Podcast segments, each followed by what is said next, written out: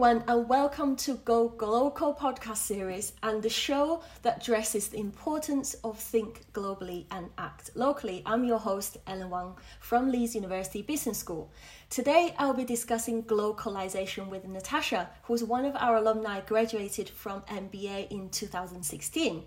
Last March, Natasha was invited by the business school to speak at the International Women's Days event, where I was inspired by her story, her energy, her enthusiasm, and her passion. So I've decided to invite her back and learn more about her journey and how globalization resonates with her. Hi, Natasha. What a year it has been. So, welcome back, and thank you so much for joining me today. Thank you, Ellen. What a lovely, lovely introduction. And thank you for the comments about the energy and enthusiasm. And fortunately, I've not lost those through this uh, pandemic. Thank goodness. Great to hear. Great to hear. I mean, in the introduction, I deliberately didn't say too much about you. So I think a really good place to start today, Natasha, is for you to tell us a little bit about yourself, please. Yeah, good stuff. Well, the first thing to say is I'm a mum of two beautiful kids. Um, in terms of my career, at the moment, I am the Chief Operating Officer and one of the owners at Wizu Workspace, which is a flexible workspace provider. But actually, before, I'm, I would probably describe myself as a jack of all trades.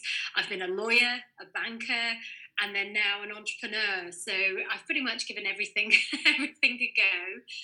Um, and in terms of uh, you know me, uh, I'm actually just reading a book at the moment called "Don't Surround Yourself with Idiots," and it's all about disc profiling and personality, personality profiling. And when I look at some of the words to describe um, myself with that, the way I would describe myself is determined, enthusiastic, and kind.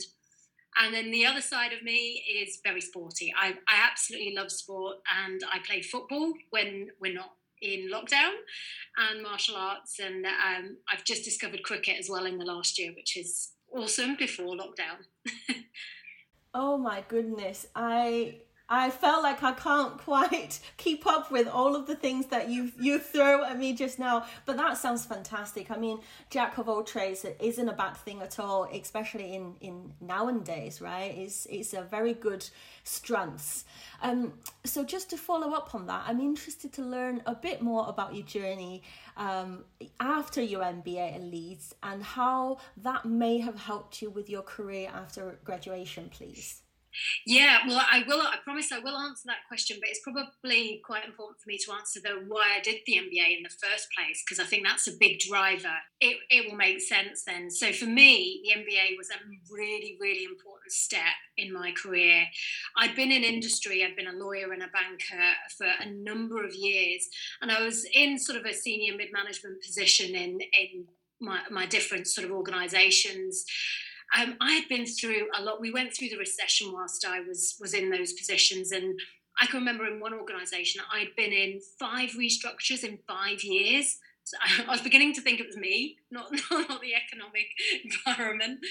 Um, what what I was was tending to find in those situations is we we as an organisation and it wasn't just one we're, we're doing the same things over and over again and almost repeating the same mistakes um, and also just in terms of how we were dealing with with our teams, our people, it didn't sit well with me. But I didn't have any of the answers, and what I hadn't done is had a chance to really develop as a person. And so I, I actually got to a point where I was like, I need to stop and I need to personally develop. I don't have answers to some of the challenges and the problems that we're facing, uh, and I want to learn how to help me develop those those solutions.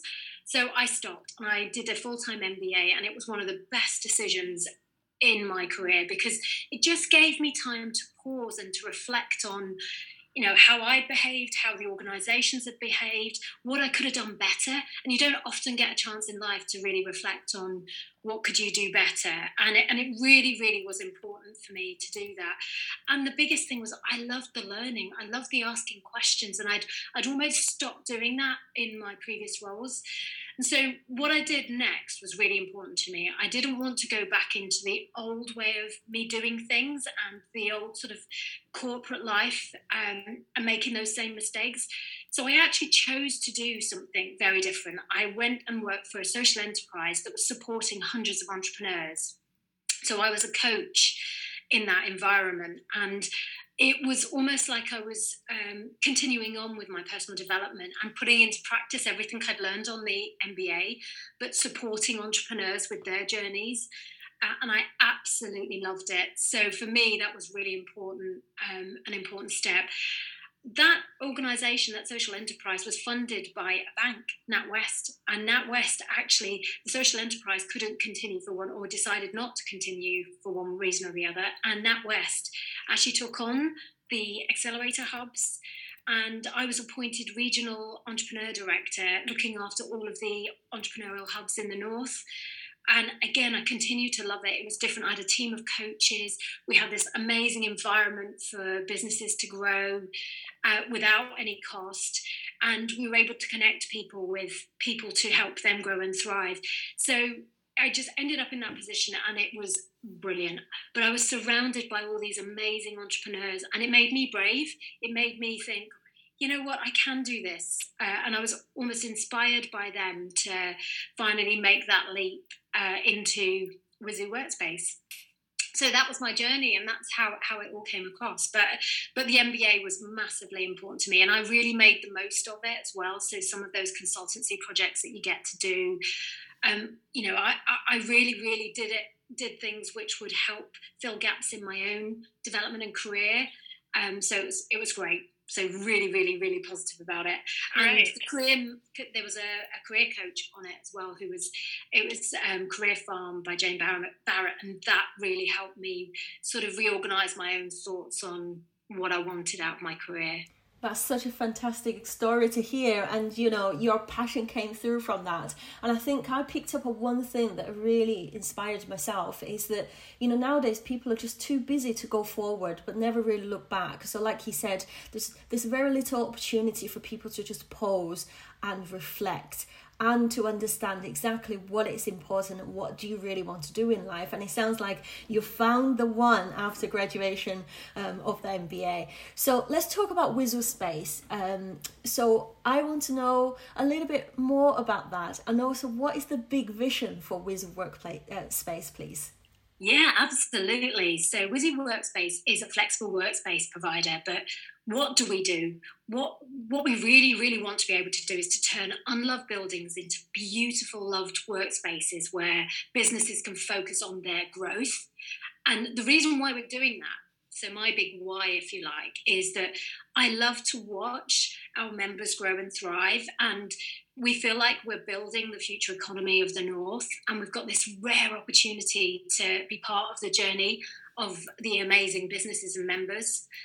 Um, so that that's sort of why our big vision. But then how we do it we think that's quite unique in that we've got three really, really core characteristics in Wizu, which makes us Wizu. And that is the first thing is that we're completely flexible. We're ultra flexible in everything that we do, whether it's a problem, solving a problem for a member, whether it's how we behave in business, we're ultra flexible. And then what we love about Wizu is that we provide beautiful workspaces. It's not just an office. I think the days of having just a white square box where people work, it's not inspiring. It doesn't it doesn't work for a lot of people. Um, you know, you want plants, you want natural light, you want an environment that, that inspires you and your team. So beautiful workspaces. And then finally, we don't see our members as just tenants of our buildings. They're members. They're part of us. They're part of our community. So that's that's Wizu. Fantastic. It sounds like your your vision really is a, it's not only just turning I Love the buildings into a beautiful workspace, but it's also about building that community as well of people coming together and work together and to build a, a brighter future together, right? Yeah, absolutely. And, what's really interesting, we have we've got an awesome community, but community doesn't mean that you necessarily always want to be talking to people. We have some amazing members who just want to be around other humans.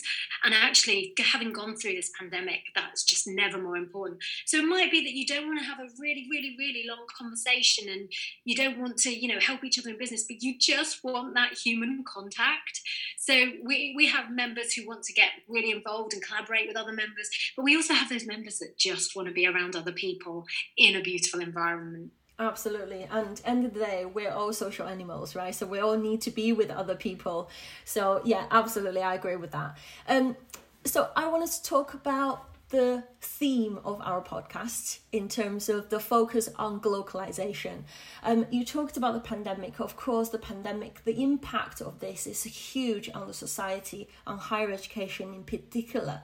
So, one of the things I really wanted to raise a, a awareness of is the importance of think globally but act locally. So, I wanted to know what your thoughts on term of globalization, please. Oh, th- this is brilliant, actually, and and it's it's perfect for the way that we describe ourselves.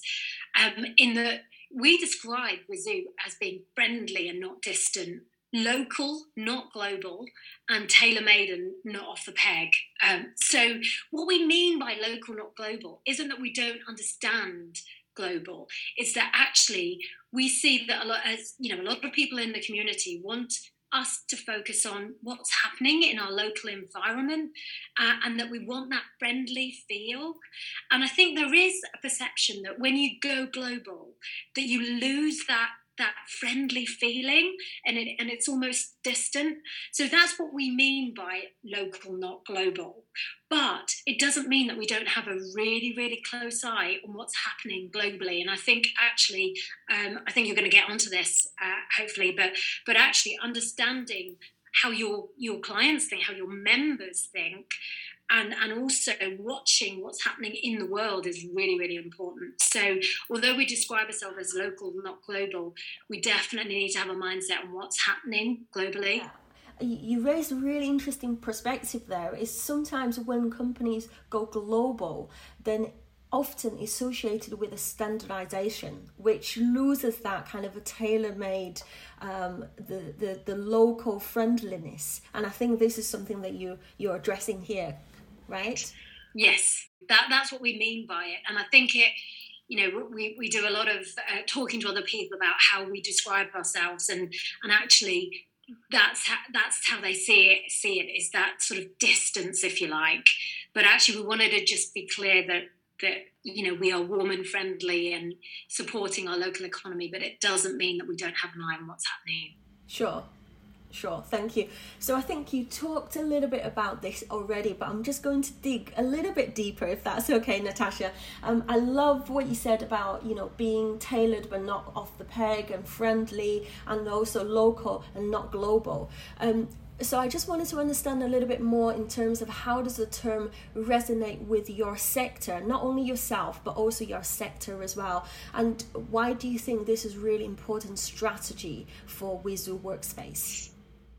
Yeah, absolutely. And I think I can't, I can't really uh, answer this question without uh, talking about one of the biggest flexible workspace providers that you may have come across and some of your listeners may have come across, which is WeWork. So they are global. And actually, to be fair, they made what we do recognizable in the industry. Um, so it's really, really important for us. And it's been a, an interesting observation for us to see how they have responded to the challenges, how they've come out fighting. Yes, they've had losses, but actually now that we're starting to see, see an upturn. So for us, it's important to understand what's happening worldwide um, there.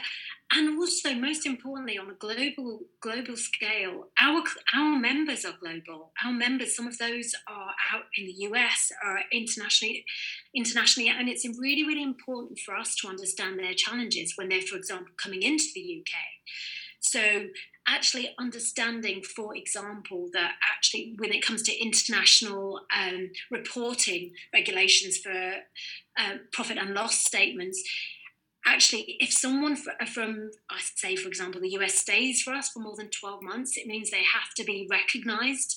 That liability needs to be recognized on their balance sheets. And that sort of information is really, really important because it helps us to structure and be more flexible about our approach. Whereas in years gone by with the flexible workspace provider, you know we had longer terms. Now actually you know we offer you know rolling contracts. We offer all sorts of flexibility but actually understanding the why that's important. And you can only do that if you understand what's happening globally. So so for example internationally what the different reporting standards are and why one of your potential customers or members we like to call them um, are doing what they're doing and how they're behaving. So we really really need to understand that Absolutely. So let me just ask a question there. Um, obviously, my understanding is a Wizu workspace. you're providing the space, but by the sound of things, it doesn't just providing space, but there's so many more services that you're providing as well. So can you tell us a little bit what about that? And also, I was going to ask that question at the end, but it sounds like it's probably more appropriate to ask now. Is if our listener, one of those entrepreneurs um, that we have at the business school or at the University of Leeds that wants to start something by themselves and they're looking for something exactly like this, how do they get in touch with you? Oh my goodness, yes, absolutely. So uh, it's www.wizuworkspace.com is our website. Um, but if they just email us at, at hi at wizuworkspace.com, they can get in contact with us. But our website will have all of the information. But but if they listen to this and you want to get in contact with me, you'd be really, really welcome to to do so. And I'm sure you'll be sending out my my details, but you can contact me on LinkedIn. I'd be really, really happy to help with that. But it's interesting what you say about um, more than just a space. But we absolutely are more than just a space. We are, we see ourselves as a service. So we very much see ourselves as a um, sort of a hospitality service that we provide. So it's not just a, a, you know a white box. It's absolutely not that. But one of the, the most amazing things for us is our people, our team, our Wizu team. And people come to us because they love the warmth and the care that someone shows when they come in. All of our all of our team members connect with our members. We ask them how they are, but not just ask them how how they are. We know them by name, and that, that is something really special. We know what's happening with them. We know when it's their birthday. We know when it's their anniversary. We know when they're struggling. When they want to come and chat to us, we're here for them. And not just that, we have an amazing environment where we're really encouraging health and well-being. So, for example, we do we we follow their lead in terms of what people want, but certainly we do healthy breakfasts. We do all sorts of things and events, which which means that if they want to get together and it's safe to do so outside of um, you know the, the lockdown rules, um, that when it when it is that we can we can provide that. So it's very much a service, not just space. Absolutely. So it sounds like from everything that you described, Wizu Workspace is much more about globally minded people, but localized service. Um, so I wanted to come back to um, our students, our student community, if that's okay. I mentioned I mentioned that um, a lot of our students are looking ways to you know opportunities enhance themselves especially within the um, pandemic period and some of some of them are um, you know must be very entrepreneurial minded as well one of the things i wanted to ask is what advice can you give to our current students to be able to develop such a global mindset under the current situation? Because you talked a lot about from a practitioner perspective. So, what advice can you give it to our students, please? Okay, so to be globally minded, just touching on that, the first thing to say is that you have to have your ears and eyes open all the time. You need to be watching listening and then reacting quickly. So, in terms of the global situation at the moment, there's a lot of people who are who are almost making assumptions about how people are going to behave, how they're how they're going to feel coming back into the workspace, um, responding to life after the pandemic. I think we need to just keep watching and then adapting to that um, the best thing that you can do if you are trying to start up a business and you're not sure about uh, you know whatever innovation or whatever idea that you have you need to ask people. That's the biggest thing. So we constantly keep learning by sending out uh, sort of member surveys. So we did a really, really important one during the pandemic where we we asked our members, what are you most anxious about in terms of coming back to the workspace? And that was really illuminating because I think I'd made a lot of assumptions about what people might be scared of or what might be anxious of. But one of the biggest things was commuting, for example. I wouldn't have picked that up necessarily as being the very first thing. But literally 85% of people said we're worried about commuting. Now, because we knew that, we could then adapt what we did and we got discounted car parking um, I'm very, very keen on the environment, so I know that driving in isn't isn't always the answer. So we actually enhanced our bike bike sort of um, we've got a fantastic facility within our workspace which means you can leave your bike safely and you've got showering facilities so we knew that we could focus on okay how can we make this easier for our members how can we solve the problem that they've got right now which is their fear of commuting? And that's the biggest thing for any budding entrepreneur. It's to always be thinking about what is the problem i can solve not i have something here now make the problem fit it.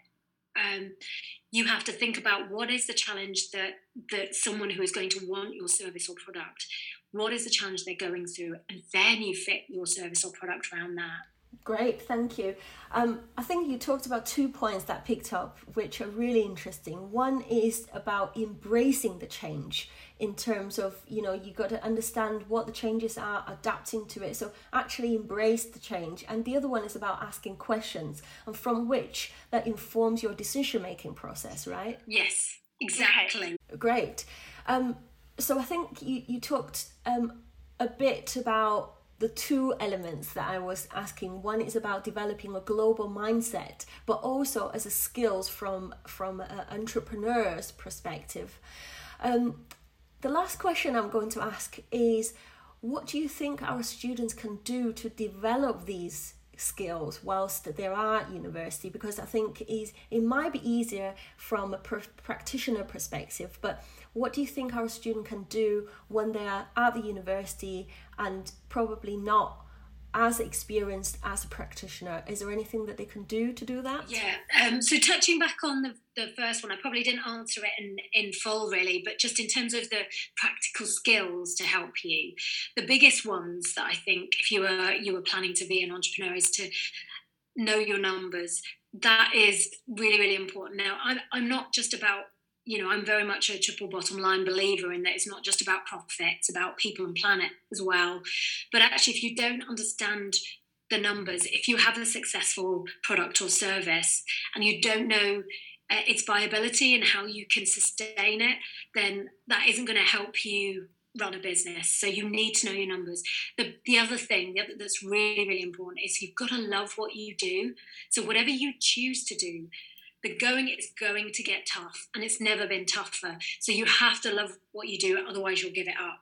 So make sure that whatever you, you know product service whatever you create that you love you actually love it as well otherwise you'll give up when the going gets tough and determination is the other thing and that's really really important one of the biggest two things that I've I've come across with entrepreneurs that I've coached um, that I've recognised as a common uh, a common issue that they've had is one delegation. I think when you're an entrepreneur, you do everything yourself at the start, and then it becomes really, really hard to delegate. You can't do this on your own. So you can you can start it off on your own, but you, you need help. And then the final thing, just in terms of skills that, that entrepreneurs really need, is is no fear of failure. That's a really, really hard one because um, you know you are going to get things wrong. But if you're an entrepreneur and you're not agile and you don't keep trying even if you get it wrong then you won't be able to be to repeat your success. So having that sort of right I'm, i might fail at this but i'm going to give it a go that sort of attitude is good. But not not to pump too much money into it until you know it's proven. So so i caveat that. But actually so how, how do you get to be that amazing entrepreneur with all those different skills. Now that's hard, but a lot of it is mindset. So there is so much support out there. And with mindset, I think one of the biggest things that has personally helped me is coaching, is having someone listen and uh, and guide, not necessarily advise, but guide. Um, so that coaching and mentoring is really, really important to help you understand your mindset. And there's so much support out there. So at Leeds University, you've got Spark. There's the the LEP has which has investment investment readiness programs. You've got Nexus.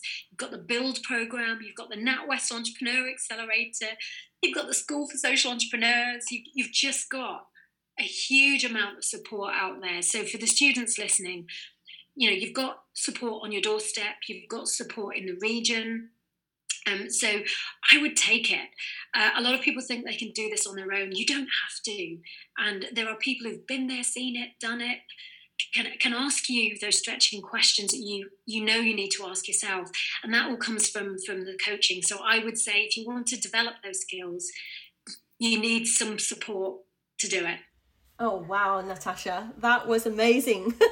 Thank you. I, I feel like you put me to shame because you know so much more about the facility here, uh, that offered at Leeds University than I do. but yes, please, um, I think for the listeners out there, these are golden tips. Um, you know, I I'm getting some of the common themes coming through, which you talked about passion and which came through um, from from this recording because I, I really see it. Everything that you say, you believe in it, and I think that really that is the fundamental skill and an asset to an, any entrepreneur. If you start something, you've got to really believe in it, and the determination you talked about, and of course when it comes down to doing things, you need to understand and learn how to delegate as well. Because you started off with a one man band perhaps, but then when you're building the team as you go, you've got to take people with you along the way, right?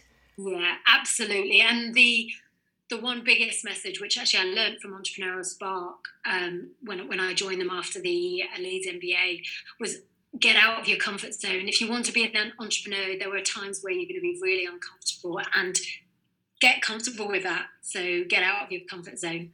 Right, and keep challenging yourself, right? Well, I feel like you've given us so much in this such a short space of a time and thank you so much for sharing all of the interesting points with us and all I wanted to say is that you've kindly offered um, people to connect with you on LinkedIn if they wish to look um, or explore more into Wizu Workspace, which is great. So um, I'm sure that our listening will take up to that opportunity as well.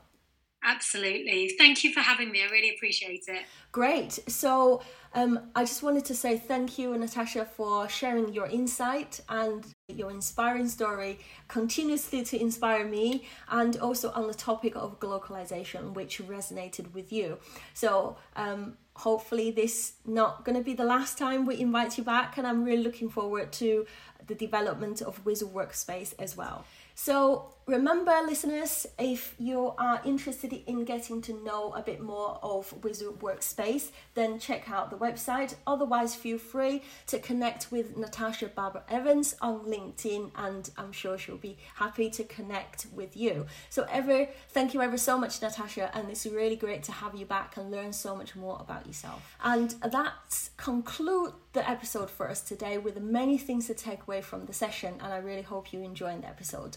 So, for the upcoming episodes, I will continue to invite more guests to join me and share their insight on globalization and, so, and how they are tackling some of the challenges along the way. Most importantly, I want to continue to raise the awareness and the importance of think globally and act locally. If you're interested in finding out more about this topic, please subscribe to our podcast series, or if you would like to get in touch, our contact details available in the episode description. Until then, let's go Gloco.